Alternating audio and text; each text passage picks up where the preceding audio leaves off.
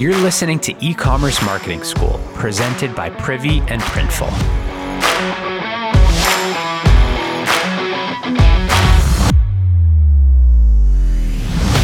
Hey everyone, I'm back today with Connor Gross, former Privy teammate extraordinaire and current founder of seven figure brand Respoke Collection, which is all about automotive enthusiasts.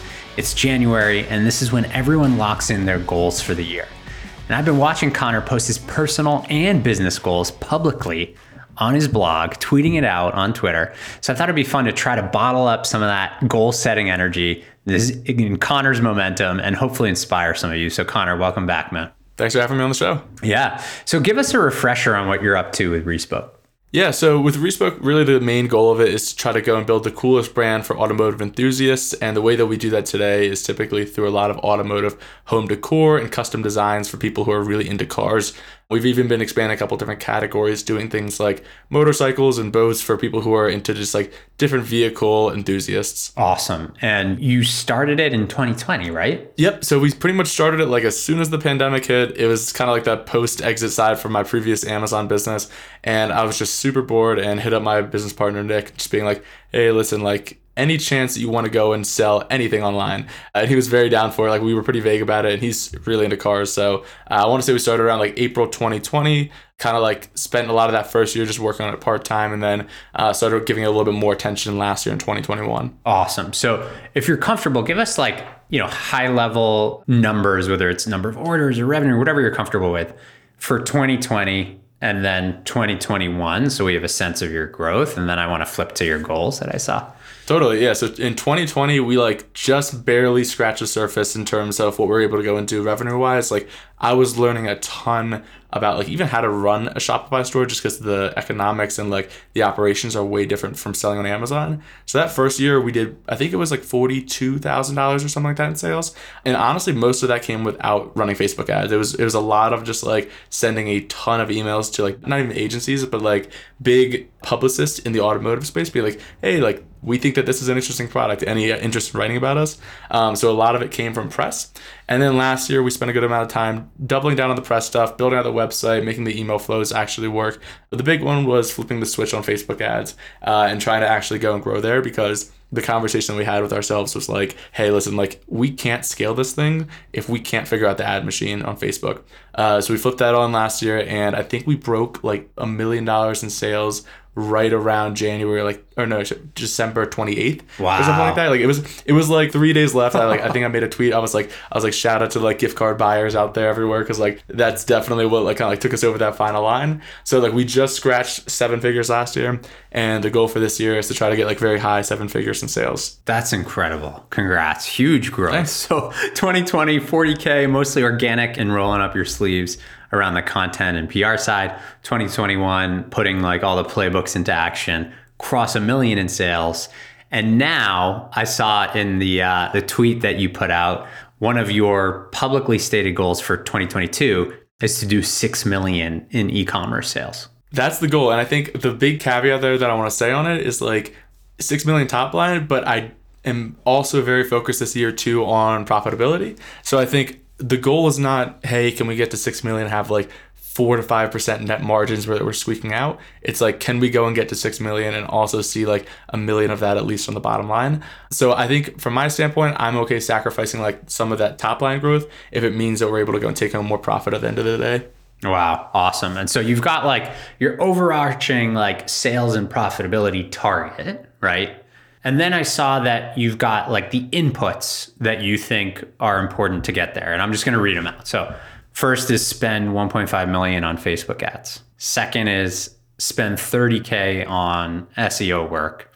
Third was hire an in-house content creator for TikTok and influencer work. And then fourth was uh, hire a performance marketer to own email and SMS. Yep. So I think looking into each of those activities, those are very much like revenue based activities. Like the things that we're also needing to do that we haven't talked about is like we'll probably have to hire a ton more on the support side. We'll probably want to hire like an in house operator to go and like manage a bunch of like the product line expansion and things like that. Like maybe someone for partnerships too. So I basically put those numbers down because the way I've been thinking about growth a lot for these brands, and especially like this probably leads into like the goal planning side of things, is it's really important I think to know what scale you're at for a lot of different companies. So like looking at these goals now, these should not have been the goals at all for 2021. Those goals should have been more like keep on iterating on the product and messaging until we found like what really resonates with customers. Test ad creative like a million different times. Now we're at the point where like cool, we've kind of proven the proof of concept and realized like here's what people are more willing to purchase than not. And now the second stage that I think that we're kind of entering, and that's where a lot of these like inputs come in, is what do the processes look like for this? Like how do we actually go and create somebody who's sending emails and text messages every single day for our brand and like working through those flows? How do we actually what do we have to go and spend to get six million dollars a year? And this is a very different like frame of thought because now it's like January 18th and if I look at my sales now and I am, you know, say we're lagging on the sales number or we're ahead or whatever it is, I can very easily look, oh, cool, well, how much did we spend on Facebook ads to acquire customers? Oh, we weren't spending enough. We have to go and increase spend. And then, like, you know, moderate that a little bit more with like how much it actually costs to acquire a customer.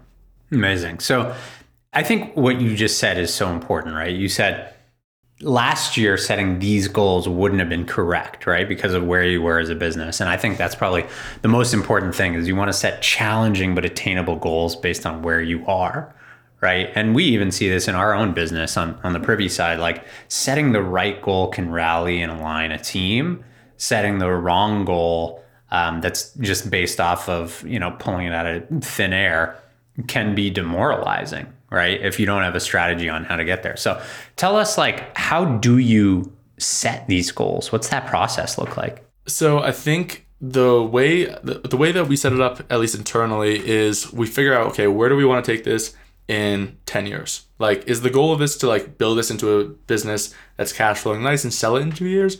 Or is it to go and build a brand that we can go and confidently own in 10 years? And if that's the goal, what like what does that look like 10 years from now right? What does the perfect element of that look like? So it's being really clear and upfront with like what your goals are because if your goal is to like build something and sell it you're going to make very different decisions uh, compared to building something and holding it forever. So i think it's really important to set that end vision and then kind of like work towards that. Make sure that like the stuff you're doing today is going to get you closer to that 10 year that 5 year goal whatever it is. And then i also think it really matters where you're at in your business. So if you're just starting your e-commerce business only goal should be one thing like figuring out something that people want to go and buy right? Now once you did that i think that we did that last year like you checked that off your list and now it's cool. Now how can i go and make something that like several people want to buy? Like how can i basically like build up my team so that way when 100 people come to buy something from me during a day i have like the op- operations and back end to go and support that like it's building systems it's hiring it's figuring out like how to go and like scale up the different operations whether it's marketing or product fulfillment whatever it is and build that up on your team and then I think this is I actually haven't reached this last stage yet. So I think other bigger brands can maybe say differently. But I'm thinking that third stage is like, cool, you've proven out the concept, you've got the systems to scale. Now literally just add a zero on like, you know, your Facebook ad spend or uh, the number of people that you're reaching out to or how many people you're hiring. Like at some point it becomes more of a math game than like a creative art game, you know? Yeah. It's actually like awesome for me to see this, right? Because just the goals you have, right? I'll take this first one, like spend 1.5 on Facebook. So is the way that you arrived at that is like you looked at the amount you spent on Facebook to get you to a million and now are you like essentially multiplying that by 6 to So yeah, the, the math on it's a little funky and it might not make sense to dive into all the numbers, but the, yeah. the basic of it is how much did it cost us to go and acquire a customer in 2021? How much did that customer go and spend with us slash how often were they coming back all that kind of stuff. And now assuming that we can go and maintain that cac that cost of acquisition what happens now when we go and just scale up the marketing spend? Now if the cost of acquisition goes and drastically increases okay we're going to slow that down a little bit because we want to focus on profitability too.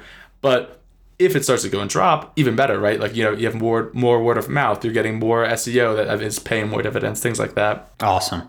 Well, I love to see this because when you were here, you were talking. You were the guy trying to educate all of our brands on you know the value of sending email and and getting into SMS and building lists and all that stuff. And to see you focus so tightly on you know generating traffic, but also on the the retention side is it's just awesome to see and that's been honestly one of the coolest things for me too. Like I was I was gonna tweet this out the other day, I still might, but it's like I'm now at this point where it's like I know every time we send a text or send an email, even if it's not the best quality stuff, it's to result in a sale. And that's a really cool feeling to be able to say like hey when i press send like somebody's to go it's to create somebody wanting to go and pay me something like that out there for my product. So that's been a really cool part too that's awesome to hear. So, for anyone else out there that maybe hasn't gone through goal setting for this year, maybe they're behind, enjoying some time off, whatever, like, you know, what would you recommend in terms of like where they start uh, for goal setting for 2022? I think I would probably have them start with where they want to be in 2028 or 2030, right? Like if the goal, like I said, is to go and build up something that they can go and sell and, you know, have a nice little payday and something like that two to three years from now, like just be honest with yourself about that. And then if that's the case, then you know that it's really important to go and focus on that bottom line, that EBITDA number, because people want to see a history of profitability. Now, if the goal is to go and sell something massive after like five or 10 years, you probably don't have to worry about profitability that much this year. Like, you probably should worry more about how do we get customers and how do we go and retain them. So I would just start off with like what that large goal is and then be honest with yourself about like what the inputs look like because like the things people love talking about is scaling up their sales. What they don't love talking about is like, well now if you're selling like 10 million dollars a year, you probably need a big team of like support people in place. And now you have to like, go and like manage people who are like running your support, your operations, your marketing, your sales, like your brand, whatever it is. And if you don't want to do that, like then don't try to go and scale up to 10 million. Like that shouldn't be your goal. Yeah, I think it's really sound advice, like to any founder, no matter what type of business you're building, to think about who you want to be when you grow up, so to speak. Uh, because I think so many of the decisions along the way, whether it's goal planning or you know hiring, really like boil down to that one answer of, of who you're trying to be. What about? I just give you so much credit for posting these goals publicly.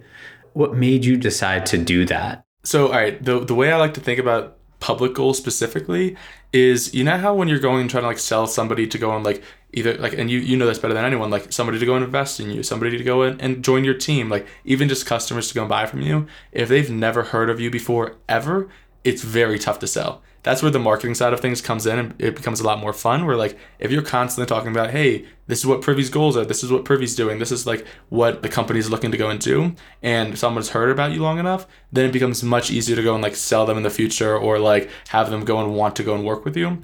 What i've noticed specifically with public goal setting is it's almost like a magnet for attracting me to like really interesting people. People see that I want to go and do, you know, six million dollars a year in e-commerce sales this year. They see that I want to buy five million dollars in real estate this year. Like they see all of my public goals and they'll go and proactively reach out to me being like hey here's how i can go and help you and like i think you'd be totally surprised how many people actually do that like the second that i post this i had conversations with several like seven and eight figure sellers all talking about like hey we scaled up to six million dollars a year last year like here's the three things that we did to go and like help us get there and that's been really powerful for me too amazing yeah so it's really like it's accelerated the networking with other people that have kind of reached that same scale that you're looking at Exactly. And once like once you start chatting with them, it's like the easiest shortcut, growth hack, whatever you want to call it, to like actually getting to be where you want to be.